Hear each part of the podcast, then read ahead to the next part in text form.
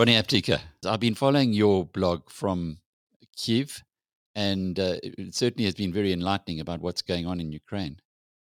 Yeah, the, the, the, the blog, I, I, used to update that blog like once a week, normally with uh, anecdotal things or something that caught my interest. It was a great way to, you know, kind of structure your thoughts and and, and a blog, and you know better than me, Alec. I mean, you publish things. Uh, uh, it's a good way to to remember where stuff is. So I can always go and search. But since the war started, I've been writing almost every second day because it just it's like a way to try and stay sane. The the blog used to be fun, and now uh, the blog was fun, and now it's like kind of my, it's helping my sanity a bit because we are losing our minds. Uh, uh, I mean, with this this madness, you know, it's it's there's no other words. It's just pure madness. It's like there's no point. What is the point to this war? It doesn't make any sense. Uh, we'll get into that in, in obviously some detail in the next uh, few next half hour or so. But Ronnie, just going back, uh, we've known each other for a long, long time. Uh, you were one of the founders of of internet internet solutions, and it's now the biggest ISP in South Africa. No, and, and also Alec, you also you also were a fan, and and sometimes we deserved some criticism. We uh, on some of our movie projects, which you know we we are currently on film project number twenty three in year twenty two.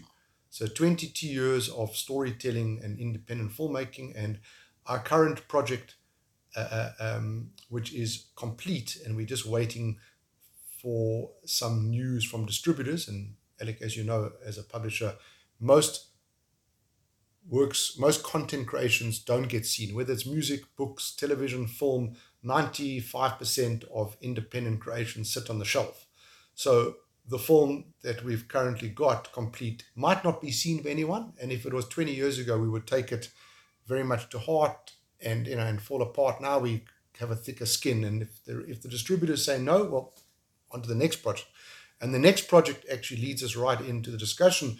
We started a project, and you, you were one of maybe know, 60, 70, a, a few more have seen it because we kept it private. Uh, we've got this concept video of about 20 minutes that we made about tech entrepreneurs in Kiev. Uh, uh, and that was in uh, 2018, 2019 and we were meant to shoot the film in. Uh, I, I, I, remember the date. I'll never forget it because the whole world kind of went crazy with the pandemic. It was April 6th. My friend Craig and a small film team were going to gather in Kiev, and um, we'd booked air tickets and hotels and camera equipment, and we were going to spend the next uh, a year uh, shooting and editing our uh, documentary project around the IT entrepreneurs in Ukraine. And as you know, IT is a subject that I have a long a passion and history with. And we had a lot of insight into leadership and entrepreneurship. Then the pandemic came and the project was paused. And then this January, we started booking tickets and everything for May. Uh, and the, the reason it was April and May, we wanted to film in the sunny months because the stereotypes towards Ukraine are very strong. It's always cold, it's always gray, people are very miserable, uh, uh, it's dangerous. It's not dangerous. Now it's dangerous. But up until six weeks ago, you could walk around Kiev day and night. I never heard of a bar fight there in 14 years. I never saw one in 14 years of being back and forth in Kiev in the last few years, being there full time. I never saw a, a, a bar fight or an incident. I never heard of drunken drivers in, in Kiev. Uh, the police were quite effective. And, you, you, you know, uh, um, the stereotypes are very strong. So people would, I don't know if they would even joke, but they would say to me, Ronnie, what do you eat in Ukraine? Is it bread and soup? And I said, actually, the bread and soup's pretty damn good. We have gourmet bread and great soup, you know. So we wanted to film in the summer months to show, because the summers are beautiful uh, and they're not that short. You know, the winters are longer, but there are four seasons and and it's not that cold in the winter. If you go north, like to Norway or to northern Russia, Moscow is cold. Uh, uh, in fact, I think Moscow is cold 12 months a year. They, they, clear, they clearly are ice cold, these the Russian leaders, because they don't seem to have any warmth in their blood. I don't know at the moment. Uh, you know, it's weird. I, up until eight years ago, my take on things, uh, up until the 2014 revolution, Russians and Ukrainians were like not the best comparison, but I came up with it a few times, like Joburgers and Cape Townians. There's a healthy respect for each other. But if the Joburgers took advantage of the Cape Townians and started to rename it or something, you know, or wanted to colonize it, you know, uh, uh, uh, I think the Cape Townians will say, like, don't come back. And that's kind of like a simple, not the best analogy, but a good way to describe, you know, Russia and Ukraine. Up until eight, you know, a bit years ago, Russians and Ukrainians used to holiday in each other's country. They would marry. There's, there's tons of Russians and Ukrainians with families in either country. Uh, and then, of course, the biggest was trade and industry. And after the Crimean uh, uh, uh takeover, which is when this war started, uh, the Ukrainians blocked everything no TV, no internet, no travel, no flights. And there was as many flights between Cape Town and Joburg as there were between Moscow and Kiev. But all of it stopped eight years ago. And this, this this tension started then. Uh, you know, and I, I read all the commentators on Twitter, which is probably the best source. You know, why did nobody do anything eight years ago? It's a good question. You know, this thing has just been festering and, and like a fire that's, and then it's erupted, you know, and now I think the story has become way more than just Russia versus Ukraine or Ukraine versus Russia, depending where you, you know, where you're, you know, depending how you frame it. But I think this is about good and evil. If if if evil is allowed to spread, it will spread beyond Ukraine, like a cancer. And uh, I think if the West helps Ukraine to stop this, it's not for Ukraine to win. What does that mean? Ukraine's not trying to beat Russia or destroy the Russian army. They just want the Russians out of Ukraine. Russia's got a different definition. They want to destroy Ukraine and take it over. But if the if the Ukrainians can keep the Russians away, I think the whole world benefits uh, not just economically, like with food and with everything else that Ukraine supplies that people are unaware of, but just in the sense of there's evil in the world, and and if this evil is allowed to to grow, it's going to affect everyone, and that's my simple philosophical take. You know, I, I might be wrong, I, I, but I don't I don't think so. I, don't think this is about Russia and Ukraine anymore. It m- might have been in the first few days, but this Putin's not going to stop at Ukraine, uh, uh, and if we did if we think he is, I think that's naive. We all, I was naive. We were all naive in Kiev, thinking like this is just a bluff. And on the first day, we stuck around because he's just scaring everyone. You know, it's going to be over in, in a couple of days. And then on the second day, we just said we, we don't want to wait and see. It just got very scary. I mean, it was winter. I was in a t-shirt like this, and I couldn't stop sweating. Alec, I didn't see bombs. I didn't see explosions. I haven't seen death, but I felt it. I heard the building we lived in rumble quite a few times. There were bomb blasts. Uh, uh, um, there was this fear everywhere I've never experienced, and we still have it. Like we, it hasn't. We don't sleep at night so well. Like you know, it's like it hasn't left us. We have our home there. All my belongings are there. We have friends there. We love living there, and uh, the place was being discovered. I would say in the next five years, any traveler would have come through there because it was becoming like the next hotspot and it was fun and alive and and full of creativity and and and humor. And again, the stereotype would go, "What humor?" If you came there, Alec, I know you've got a good sense of humor. You would laugh a lot. And Alec, I also know a bit about your personal life, and you've also had personal trauma, and I have had my own trauma with American litigation, whatever other trauma. The difference between this trauma and say a car accident or, or your house burns down is this trauma isn't over. Like every day, like we're checking the news to say, is Kiev still there? Are our friends alive? Is the apartment still there? We don't know. And then we check and it is there, but it's not like the trauma isn't over. You know, and I don't know, Alec, like I haven't bought anything in a, in four weeks now. I haven't, other than like food, I don't know if I buy a t-shirt, where is my stuff? Alec, where do I put the t-shirt? I don't know where we're living out of a bag. And yes, we're in family. And as my, my uh, wife reminds me we are the lucky ones. 99% of Ukraine doesn't have anywhere to go. Half the elderly population doesn't speak English.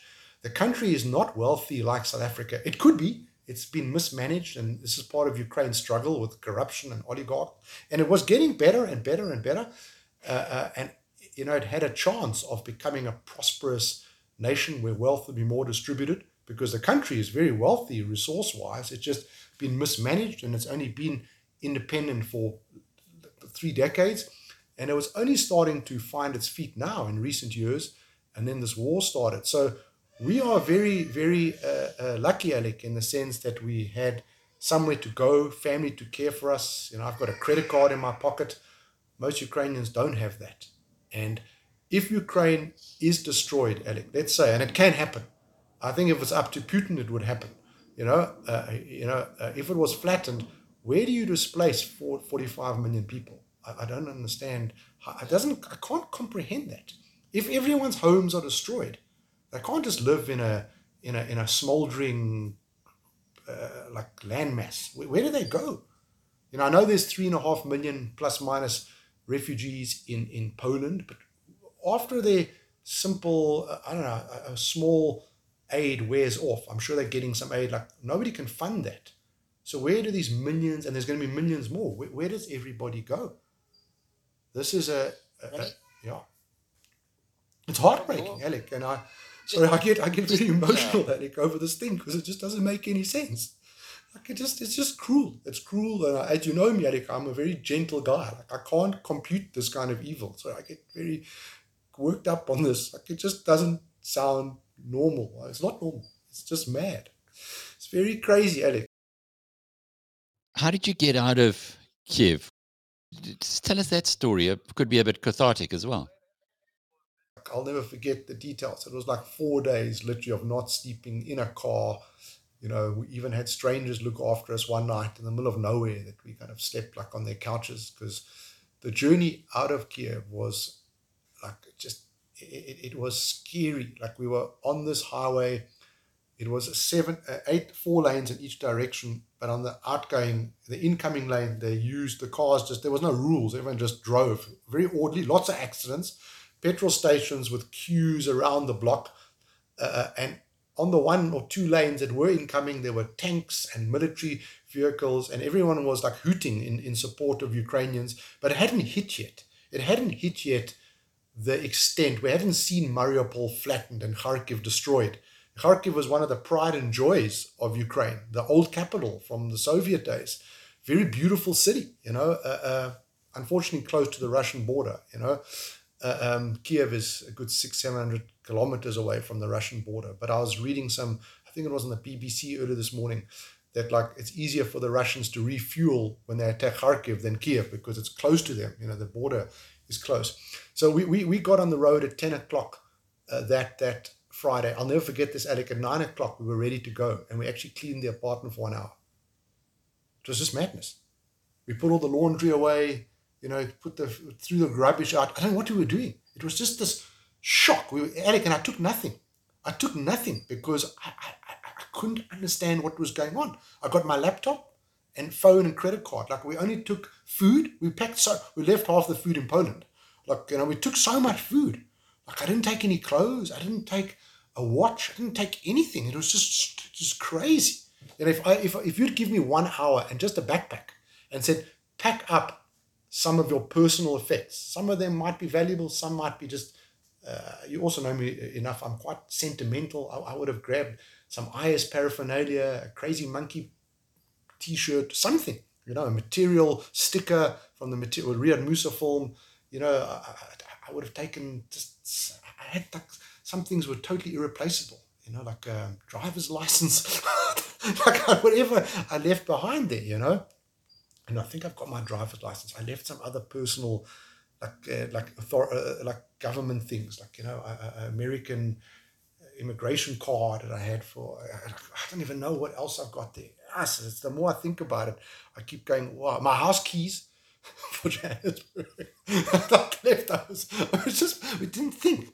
So we packed like food uh, uh, and nappies and we got in the car at 10 o'clock. We, we were ready at 9, but we spent an hour cleaning the flat. Nobody spoke. It was just a shock factor. 10 o'clock, we, we got and we thought, okay, the roads are okay. It all seemed calm. And then 15 minutes later, we were on the highway. And then it was just cars. I've never seen so many cars ever. And it took us about maybe three hours to drive the first 50 kilometers. Like we weren't moving and there was no music. Eh? There was no, normally when cars, you hear radios, nothing. And you couldn't see into the cars because every car was packed with luggage. It was just this, you knew something was bad because there was no sound. There were jets and helicopters, not often, and there were bomb blasts and the cars would shake and you go it's just very freaky, and I was sweating, like, you know, in winter in a t shirt. Like, I didn't understand. I was couldn't stop perspiring, you know, and it was just fear. It was just pure fear. And you knew life had changed. Life had just changed. Like, we didn't understand, like, I could, and I, I didn't eat for about three, four days. I just, we had a lot of water, part of the food, and I kept sipping it because my tongue was stuck to my lip. Like, then you get dry mouth, and I was just like in, in, in the state of shock, you know. And uh, yeah, and, and then we, we, we eventually got out of the city limits. I don't know, by the time it was dark, literally it took us to get like to say Hartbeespoort, if you're talking right from Joburg, like 10 hours. You know, and we didn't not like a drive to Cape Town where you stop and you have a, a, a sandwich on the side of the road. We didn't stop. And I think we stopped twice because the cars weren't moving and peed on the highway like everyone else because there was lots of time to get out of the car. They didn't move, you know, uh, and everybody was quite understanding. There were lots of people running into the bushes. Ukraine is a huge forest and it's a big timber source of timber. So there's lots of trees everywhere. So you can run and pee and come back. But um, you know, we kind of got out of the city limits by the time it was dark. And, and then we were going to my wife's grandfather's farm just outside of Lviv. The thinking was don't go to the city if there's a war the city might be under attack. So we didn't want to go into the city center. But Lviv as a city, which is a very beautiful city in the world, uh, uh, up there with Kiev, hasn't been attacked. It hasn't been attacked. And what's so crazy is, is Lviv is very close to the Polish border. It's like 60, 70 Ks away. So, you know, my, my crazy thinking, Alec, is that Ukraine should just bomb Poland and blame it on Russia.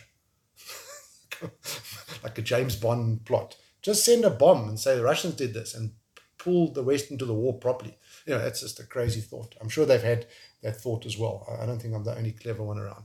But um, but Lviv hasn't been bombed. I know there was bombs 40 k's from Poland at an aircraft maintenance facility, and then they blew up like a petrol refinery. Also, again, outside Lviv. But my friends in Lviv said nothing has come into the city.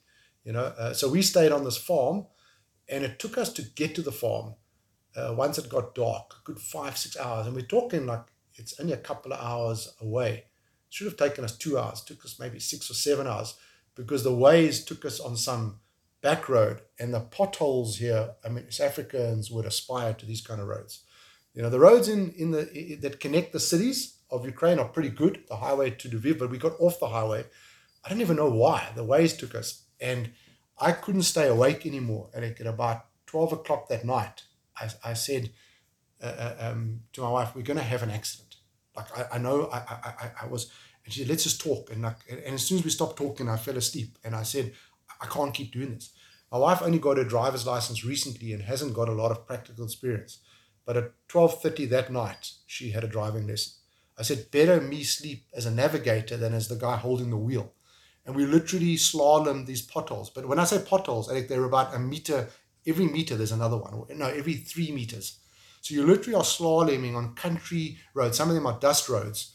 Uh, uh, uh, again, this is not Ukraine. These are this is the farm. So Ukraine is a huge farming country, and so the highways are pretty good. Not as good as our highways, but they're pretty good.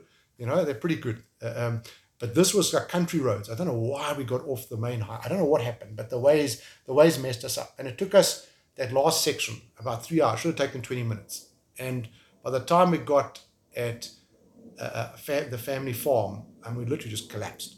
Literally just, I actually just fell down and stepped like on a on a couch. I just, I didn't, I, am not a great sleeper. I just collapsed. And then the next day, like we were in a daze. We didn't know what was going on. It was just one daze. Everyone's listening to news. There was, there was a war. It had hit us. There was a war, and this wasn't a bluff. And uh, now the thinking was we stay in Western Ukraine, you know, because it seems to be like the, the online wisdom is that's where it's safer. And that was the plan for like 24 hours. And then it just the, the tensions and anxiety rose, and we thought we, we can get out of Ukraine. We've got, um, you know, a credit card, we've got family uh, uh, uh, uh in a few parts of the world. The first thinking was we were going to go to Austria, uh, and that plan kind of changed uh, and then eventually we decided we're going to come to SA. Uh, actually, no, we only decided that in Poland when we got to Poland and could catch our breaths. Um, but it, it, was it was another nightmare just getting across the border. Uh, there were these reports of cars uh, uh, that were queuing up for like up to four days.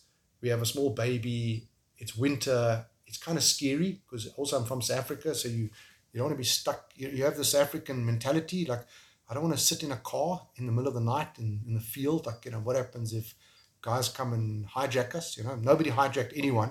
I mean, I, not that we heard, but you know, as a South African, I don't leave my phone lying around. We always lock the doors. And in Kiev, they always used to laugh at me, saying, "Ronnie, when you go to the toilet in the restaurant, why do you take your phone with you? just leave on the table." I said, oh, "It's a, it's a South African conditioning, you know." And Alec, it is quite ironical that I came to SA to be safe, because Africa, as much as we love it, and you know, I love SA, it does have a danger element, you know, as we all know.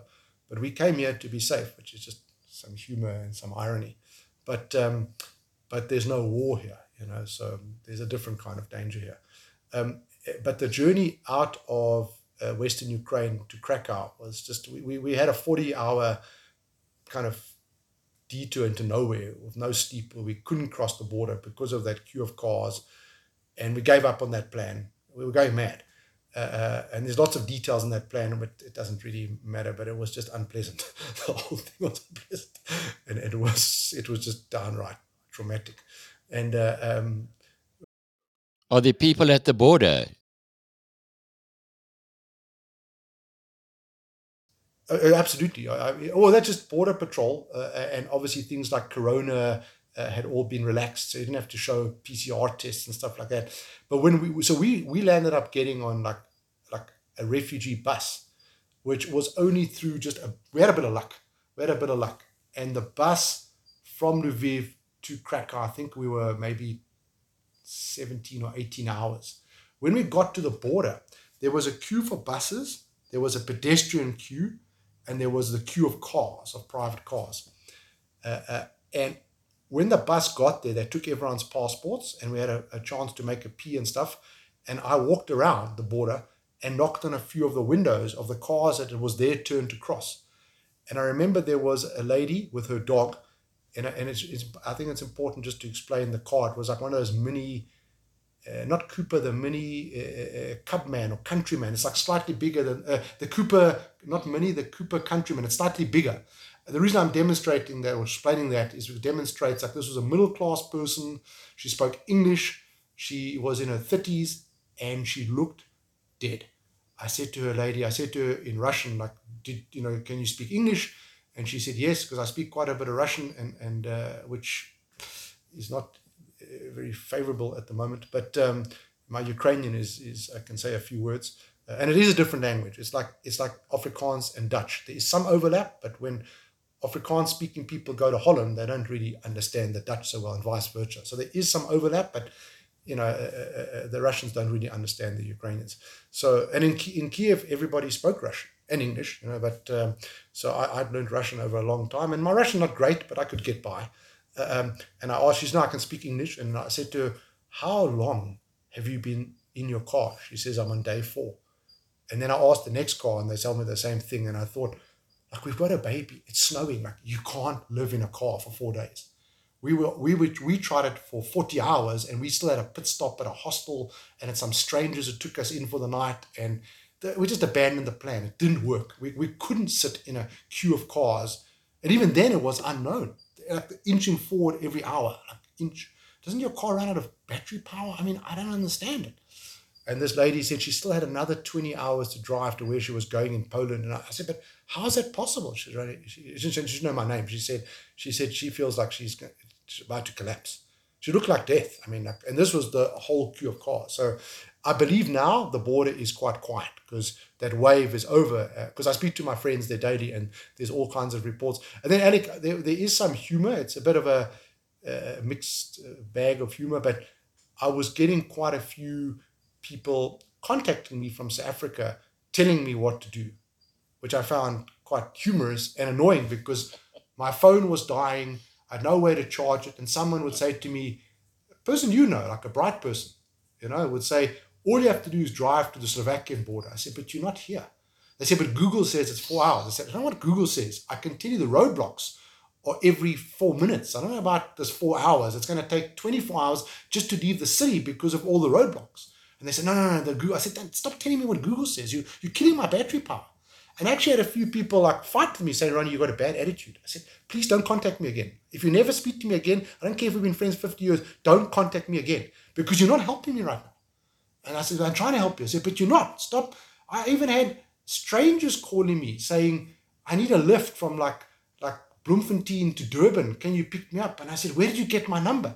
No, so and so gave it. I said, Please don't contact me again. They said, But can't you help me? I said, I actually can't. We got a full car. There's not even space to like for like for luggage. You know, we had baby food and uh, uh, my mother-in-law, who's now in Poland, you know, uh, we had no, we had a small little car. I said, "There's no space. I'm not an ugly person. You know me. We didn't have space. We had a baby in a baby seat. Where someone going to sit this winter on the roof?" And I was getting told, "Ronnie, you've got a bad attitude. I, I can't be dealing with this. I can't be dealing with this right now." You know, and I, and I'm very kind, but we didn't have any capacity to help anyone. You know, we weren't cruel at all. But uh, I'm, I'm not a cruel person, but like we just had no space in the car. The car was full. We had four people and food, and like there was it was a small car. But I'm saying so there was some craziness as well.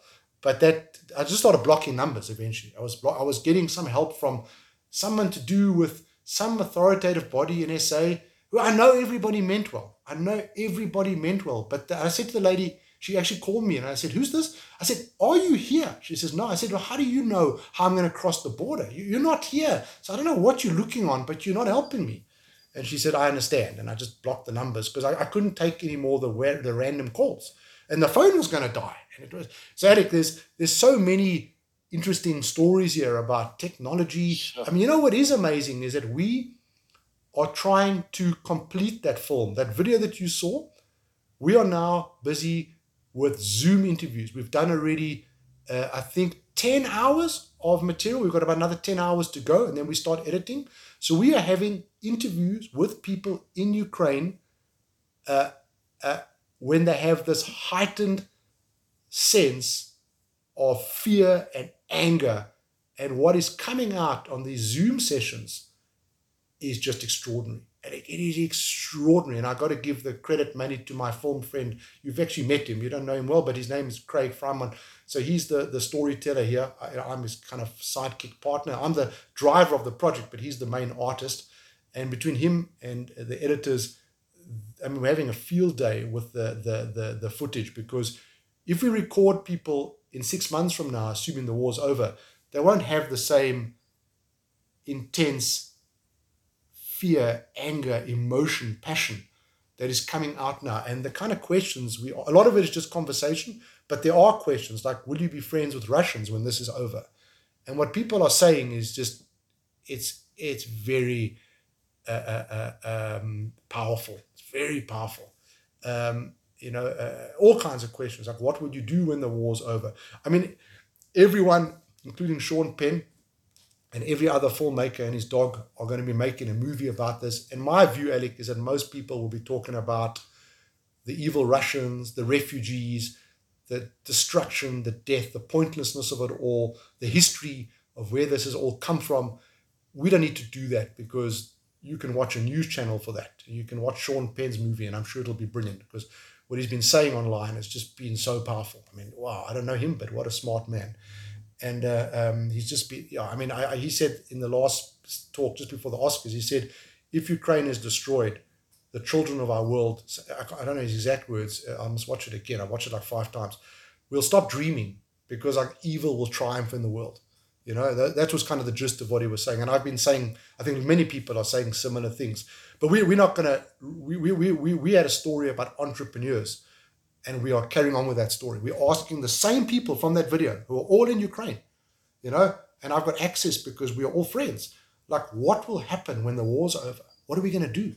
Do we carry on? And, and Alec, you know what's amazing? You, you in this part, like some of them are using the infrastructure. Like if I look at one of the uh, uh, um, the people in the video, one of our friends, they've got a very big database, uh, um, and they uh, of I don't know how many, maybe a hundred million email addresses, huge all over the world, and they are contacting people.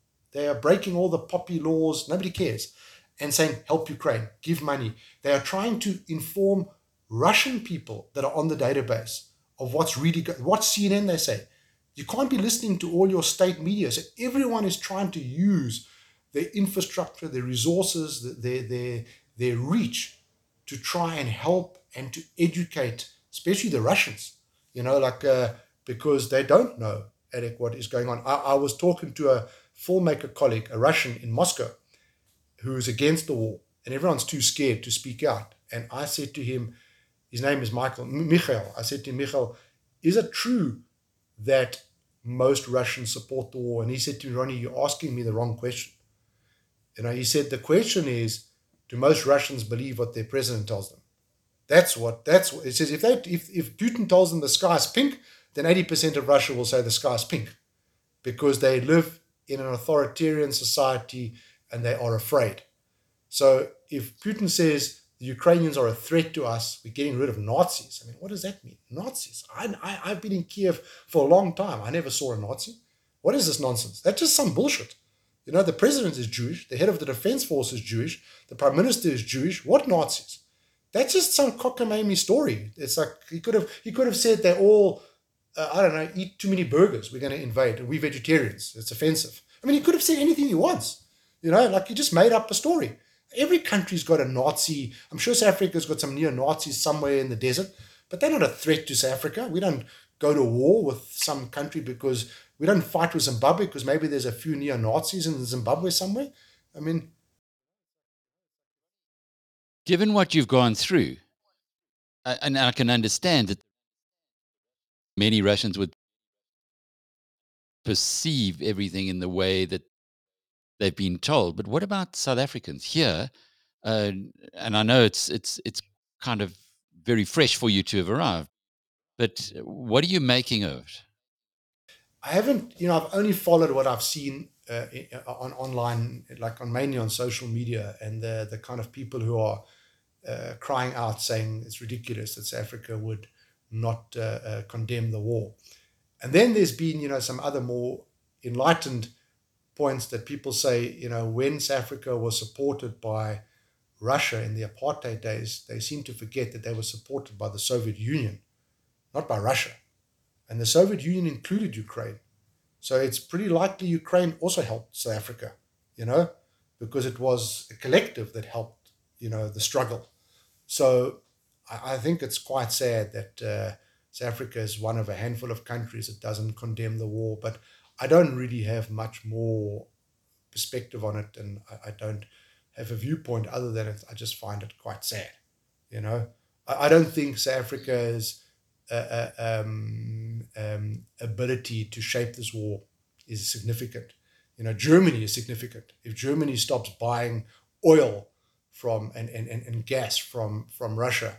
I think it's to the tune of what, $700 million a day? That is significant. Like if South Africa said, we hate Russia, we don't think I don't, I don't think it has much bearing. But France and Germany, for sure. America, absolutely. You know, so maybe, I mean, China, definitely. China, obviously, is a whole different discussion, you know. But I, I don't think South Africa has the most bearing on the outcome. But it is kind of sad that, you know, that um, uh, I know when we spoke to the Ukrainian embassy here just after arriving, they said to us uh, um, uh, um, that uh, in Pretoria, they said to us they are actually potentially, I don't know if it's true or not, but that's what the man said uh, in Ukrainian. You know, my wife was telling me while I was listening in that they're saying they might close down because of South Africa's position, you know, to, to, to you know, to, on the wall. You know, so we don't know if they have closed oh. down, but that kind of tells you a lot, you know for years you told me about Ukraine. Everybody, Kiev. everyone who would ever give me five minutes, I would tell them from the the most beautiful woman in the world, and you went and married one of them. I remember that very clearly. What actually got you to move there to go and live there? Alec, that wasn't so much by design. The pandemic shaped a bit of that because in the last two years you couldn't really come back. So, and then we had a baby, you know, so you know, so so uh, uh, uh, I mean, the last two years was I think the whole world kind of just conformed because of lockdown, and then we bought that apartment about five years ago, and I was spending about half the year there and half here, and before that, up until five years ago, I was spending about maybe like every month out of three there. Um, and we'd done some work there, and life was peaceful there. There was no crime. Uh, uh, the city of Kiev Uh, I mean, I have some knowledge of Ukraine in general. Ukraine's big, like South Africa. It's not a small country. You know, it's the biggest country in Europe if you exclude Russia. I mean, Russia to me is always more Asian. Um, but it is a naturally beautiful country. It's got, I mean, I don't think anything will ever beat the kind of magnificence of Cape Town and of the mountains. But it's got its own beaches and mountains, and it's got its own Alps and its own Midlands and everything. It's so beautiful. It's really, really beautiful. I mean, South Africa is probably the most beautiful country you could ever find on the planet. And I'm quite, I'm sure, like Alec, like you, we've both seen a bit of the world.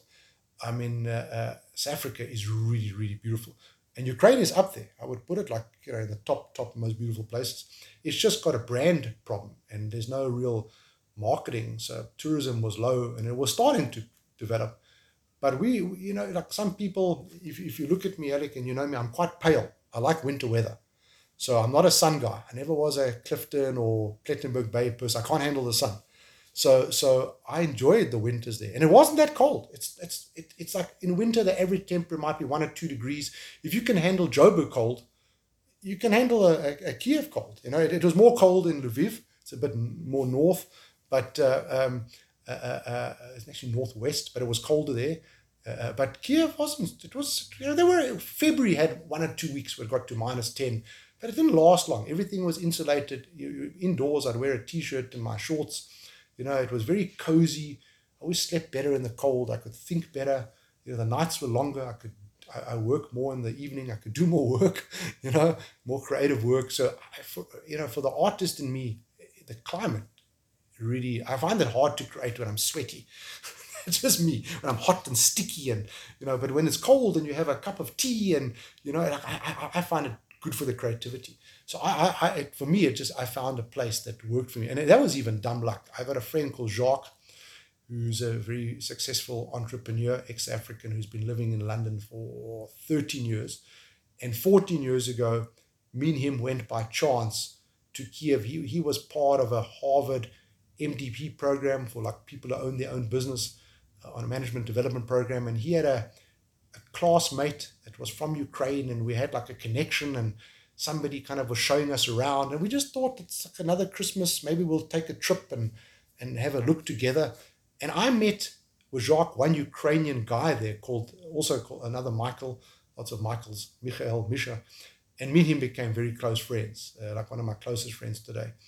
And uh, we've got business interests. Uh, that actually sounds fancy. I'm not really a business person, as you know, but we've got a business interest together and a lot of uh, history together and some business experiments together and a lot of just you know networking and uh, and and, um, and and kind of conspiring together around creative ideas and technical things. Most of them never got past the dinner table, but just fun things, you know. And it always is about a person, you know, one person. You can go to New York and be very lonely and hate it. Everyone's got the story about like big cities, or you can go to New York and have one friend that takes you under their arm, under their wing, and shows you around. And you go, oh, I love New York. Because New York can be, or London can be very lonely if you don't know people. Nobody cares. You could drop dead in Piccadilly Circus and people will just carry on to their meetings. And it's like, it's a bustling city, you know? So if you know someone and they show you around and you don't feel overwhelmed, and I had that through Michael uh, and still today in, in Kiev, and we just fell in love with the place. It's beautiful. The eating, and people always laugh at the stereotypes like, is it dangerous? Do you see mafia? I said, I've never seen mafia. You know, I'm an IT nerd. I don't know. There's no mafia in IT. I don't know. Maybe there's mafia in coal mines, but I don't know anything about coal mines. You know, I, I, I don't know. I have never met mafia. They've got a chain of restaurants there. Like we've got, uh, what have we got here? Nando's, they've got mafia. It's called it's 24-7. Actually not bad. It's kind of like a wimpy. It's like Ukrainian wimpy. It's got it's got it's a 24-7. There's lots of them and it's called mafia. Oh, there is mafia. yeah, so I often would take a photo under the sign, this big neon sign. I said, Hey, see, I found mafia. but I don't know any mafia. I don't know. I never, I never saw, I, I mentioned a bar fight. I never saw a two drink minimum scam like you have in London or Budapest or Prague, where you go into a bar and you don't read the fine print, hundred dollars a drink. I never had a taxi like in Turkey drive me around once for ten hours when I was just trying to cross the street. You know, I, I never had a scam there. You know, I never saw aggression. This was a peaceful place, and um, and um, it was fun. It was like a combination of New York. I mean, so I want to say it was. It is fun. It's a combination of New York and Berlin and Tel Aviv all together. Highly creative, highly entrepreneurial, never stops buzzing. It's a big city. So, like you go to Warsaw and you walk around, it takes you a day. You go to Berlin, two days. You go to Kiev, it takes you two weeks to see the old city. There's a lot of stuff there. And it's like a photographer's dream. I mean, wow. And also in the last, obviously the pandemic, you know, did turn, uh, uh, uh, you know, there was a downturn in travel. But even in the pandemic, I saw a bit of it. But before, Hollywood movie shoots were becoming very common in the last five years in Kiev. Just like Prague, they were overtaking, they were they were uh, challenging Prague to their dominance, and it was very common to read in the press every other month. Tom Cruise was seen, you know, in this restaurant. Brad Pitt was seen there. Jared Leto was seen here. Uh, we once had lunch uh, in a restaurant, and there was the the they just were leaving the Red Hot Chili Peppers. You know, uh, uh I mean, like you know, Madonna, uh, even Michael Jackson. I know he's passed away, but apparently he played there a few times. I mean, crazy things happen. What's happened to Michael, your friend Michael? A couple of my friends and colleagues there had the most unusual story. Uh, my friend Roman, who's our neighbor, I'm pointing as if I'm in Kiev, I always used to point, he lived above us, he lives above us. He was on a train on the Wednesday to the Carpathians for a five day ski holiday with his wife and daughter. And the internet isn't so good on those trains. I've, I've caught them and they literally fell asleep on the train after midnight. The train left at midnight, and it's a 10 hour train to the Carpathians. And I think when they got online at sunrise, they discovered they couldn't come back. So he's still in the Carpathians. He's not in a ski resort. Uh, he they they found someone to rent them a house, and I think there's like ten families sharing like sleeping on the floor. In he says it's, it's not it's not dirty. They've got food, but he says really like we're all sleeping on a floor, sharing a toilet. It's not great, but most Ukrainians are rugged, and every Ukraine, every Ukrainian addict was poor.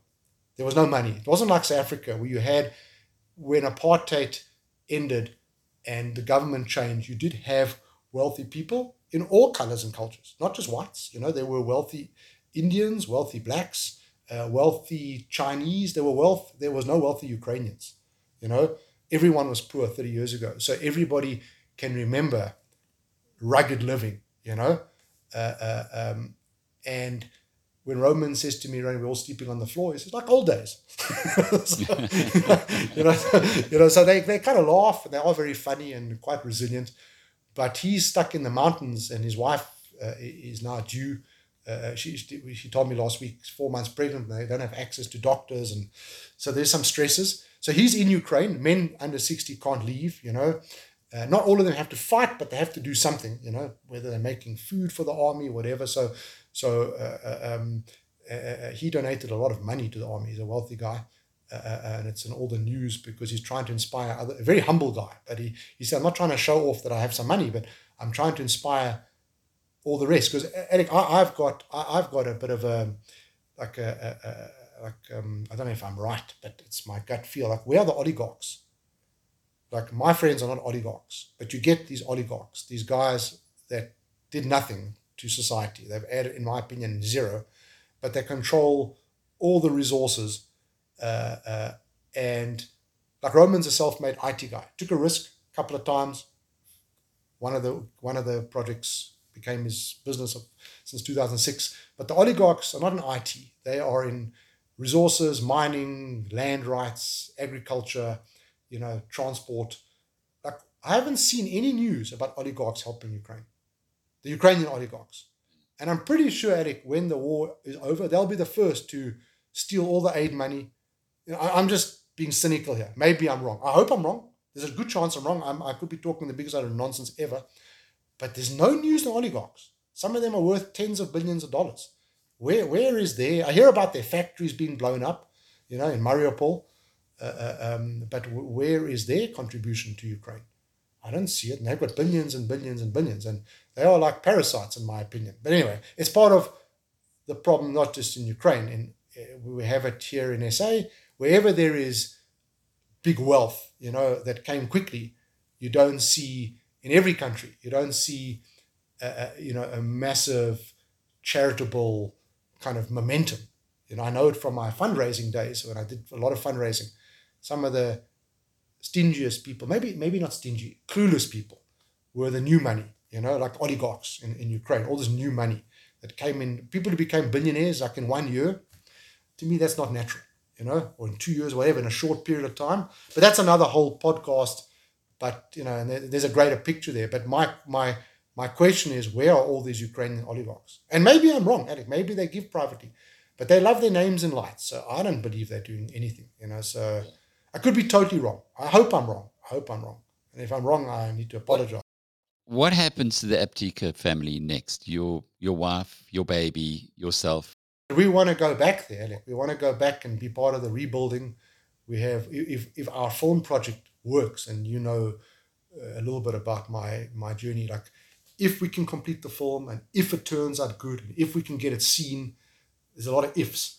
Um, that might do something good for Ukraine because we were trying to tell a story that made fun of the stereotypes and actually poked fun at the strange perceptions in a very respectful way without insulting Ukrainians. We were very sensitive towards it. And uh, and without insulting the world because we don't want to call the world stupid either you know but i used to get a lot of stupid questions about is it dangerous? What do you eat? Is it always cold? You know where's the mafia? And i thought gee i don't know i, I haven't seen any of these things and i i'm here. But so we, we we're hoping that our film uh, project can do some good to show the humor of ukraine to show the you know, entrepreneurial spirit of ukraine to show the importance and the rising food prices at the moment have a, a, a, a huge uh, origin. You know, I, I mean, the, the, the Ukraine war story has a huge bearing on the food prices because Ukraine is called the breadbasket of Europe, and because you, Ukraine is the number one, say, sunflower oil producer in the world, and the fourth biggest, I think, wheat producer. I mean, it's mad numbers. People say, "Where? Never heard of this place." I say, "Well, your cornflakes. Where do you think they're coming from? Good chance they came from Ukraine." And people say, "No ways." So yes ways. Look at the prices. And sadly, Alec, the poorest of the poor, I read like Egypt, for example, and a lot of North African countries are already struggling because the Russians aren't letting the wheat ships out of the Black Sea. You must have read some of this. They're stopping the ships and there's food on those ships. So the, the, the, the implications for the world are far reaching. And uh, we, we want to go back uh, uh, as soon as possible. So, Alec, so, so I, unfortunately, part of the trauma is there's one terrible possibility and that Ukraine is totally destroyed. And I think if up to Putin, it will happen. You know, if the West stops helping Ukraine, I don't know if Ukraine has enough military hardware to keep those Russians away. Not to defeat the Russians. When we say, can Ukraine win, we don't mean, can Ukraine defeat Russia? That's not possible. There's too many of them.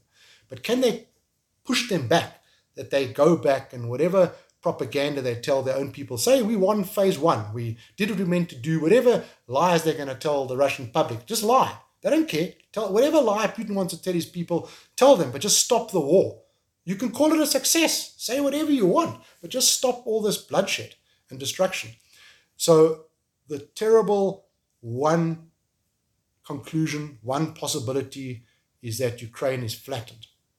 The next possibility is that the war does stop at some point and the infrastructure is not damaged to the point where it's five years of because then there's no economy anymore so if they blow up for example all the major airports if they blow up all the highways they haven't done that they've blown up the airport in i think in kherson kherson is a is is um, a, a, a, a small town you know it's not it's not a big city you know watermelons come from kherson roman from Jubal comes from kherson but apparently it's very beautiful. I haven't been there. It's not far from Odessa. I think it's about two, three hours away.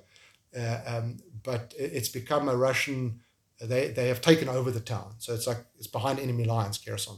Uh, but they haven't flattened it like Mariupol, and I don't think they will. That's not, from what I understand, and again, my knowledge is just watching the news, uh, Mariupol was an example. They were saying, if you guys don't lay down your arms, you guys are next. And if they if their intention was to scare everyone, they've done a very good job because everyone is scared. They didn't blow up one building; they've blown up the whole town. Sorry, the whole city. It's not a town; it's a big place. And I think Kharkov they've blown up like half, and Kharkov is beautiful. So I, I, I, believe Mariupol is beautiful as well, but uh, uh, it's by the sea. But Kharkov is known for its creativity and art and restaurants and Art Deco uh, uh movement and so, so I think those were examples, uh, you know. So the second scenario is the war ends, but the damage is so extensive that you can't really live there, you know? The third scenario is that the war ends, there is damage, there's all this pain, but reconstruction and, and rebuilding starts. And those are the options, you know? What are your friends who are there? What are they telling you? Are they still resilient? Are they still hopeful that it won't well, be a wasteland? Believes they will win, Alec. They they believe that, and I believe that they're going to win. Uh, we have to believe it. Um, on on and Roman actually, I keep quoting Roman. Roman, when we did his Zoom session, he says one line. He says the difference between Ukraine and Russia, Ukrainians know what they're fighting for. Sorry, Ukrainians. I said it wrong. Not Ukrainians. Ukrainians know what they're fighting for. If you stop a Russian soldier and say, "What are you fighting for?" They probably don't have a clue. What are they fighting? They were just told to go. They were told it's a special military exercise. You've heard some of these interviews on, on CNN and BBC and all the channels where they Russian soldiers that have spoken said, We were told we were just on an exercise. We didn't know we had to kill people. The Ukrainians know they have a purpose. The, the Russians have some vengeance. And what is that vengeance even based on? It's based on Putin's. I don't believe the average Russian wants to fight with the average Ukrainian. There was no fight eight years ago. Russians, I, I said it earlier, Russians and Ukrainians were trading, getting married, going on holiday, having sporting events, uh, swapping movies, you know, music. It all stopped when they took over Crimea and started that separatist nonsense in Donbass. You know, I mean, what is separatist? It's basically they went to a jail and let the prisoners go and said, "Here's guns, go and fight." They took unemployed homeless people and said, "Go and fight and create crap." They just created uh, conflict so that they could have like like I, am convinced that Putin's entire aim is to create chaos in the world because it makes Russia look good.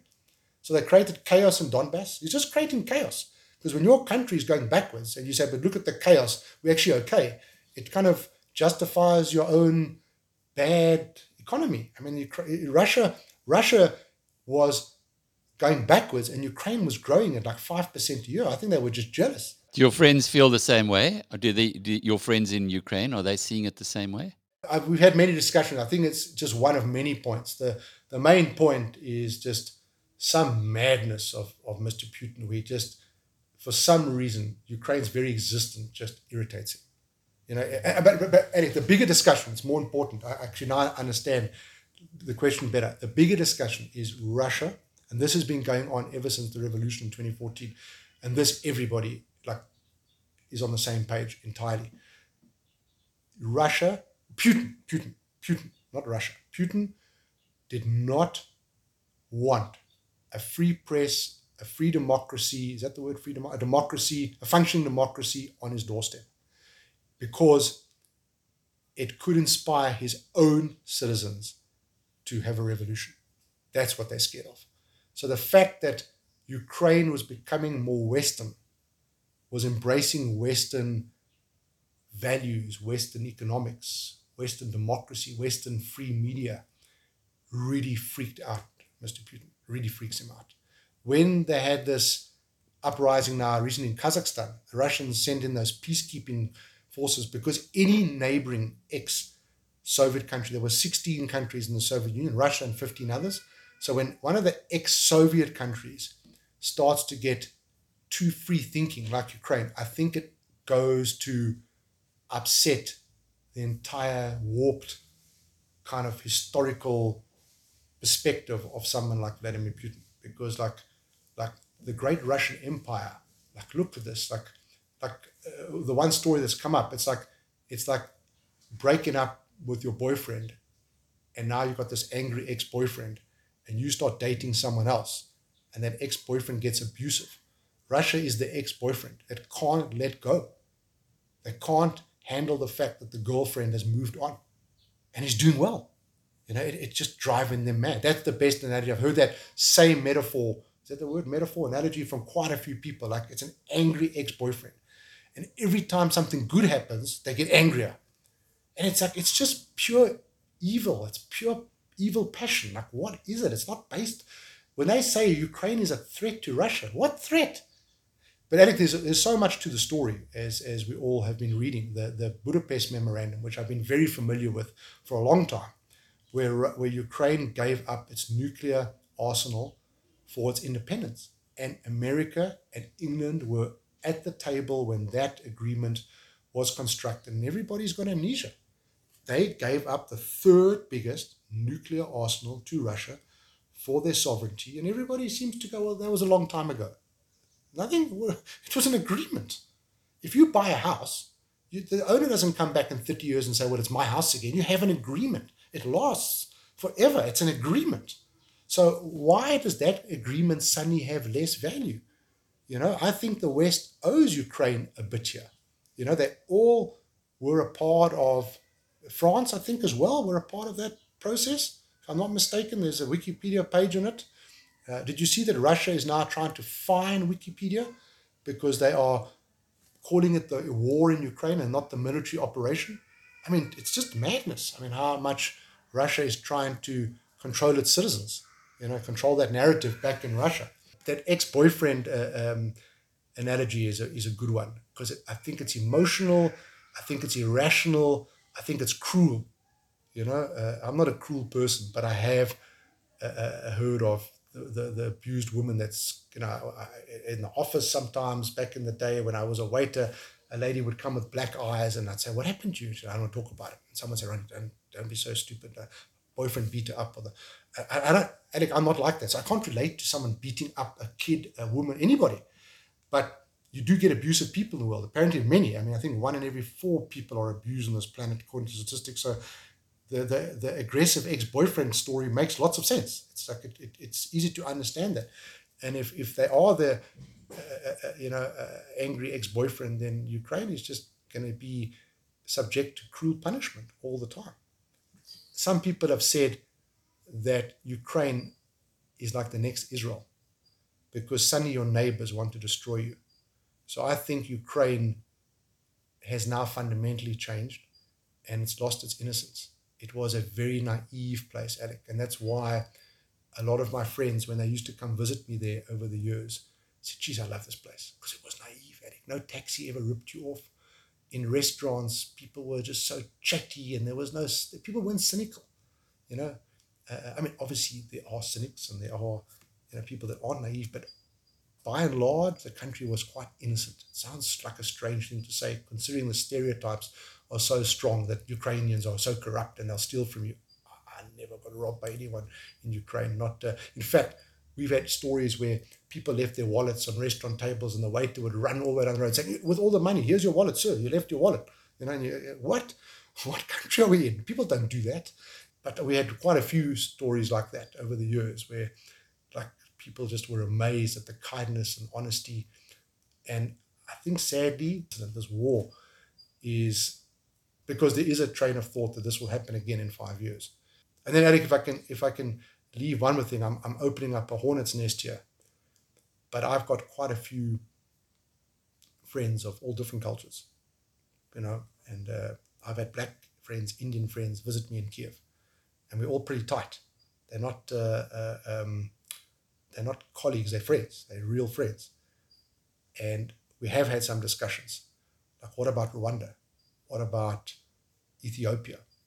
And my answer is all these tragedies are terrible. They're all bad. But I wasn't living in Rwanda. So I know people will say, but why are Europeans more important than Africans? It's a good question. It is a good question. And I just want to put it out there. So if someone says, oh, yeah, why does anybody care about Ukraine? Why not Africa? You guys from South Africa. I think we should care about everybody. It's not, uh, but I was living there. I wasn't living in Ethiopia. So I didn't have bombs dropping me in the night. And this wasn't a civil war. These were people making food, building IT systems, and their neighbor decided to bomb them. It's not the same as what happened in Rwanda. It's a very different story.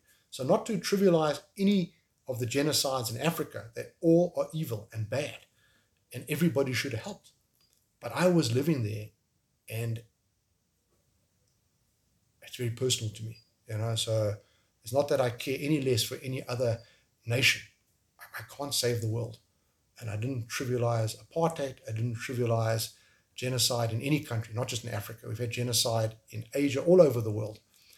But I wasn't living there. I was living in a city that was getting on with the job. They weren't fighting with, they were peaceful. There was no war. They didn't want this. I don't think even Russian people wanted this. This is Putin. Putin has got some madness, and for some reason, he doesn't want Ukraine to exist.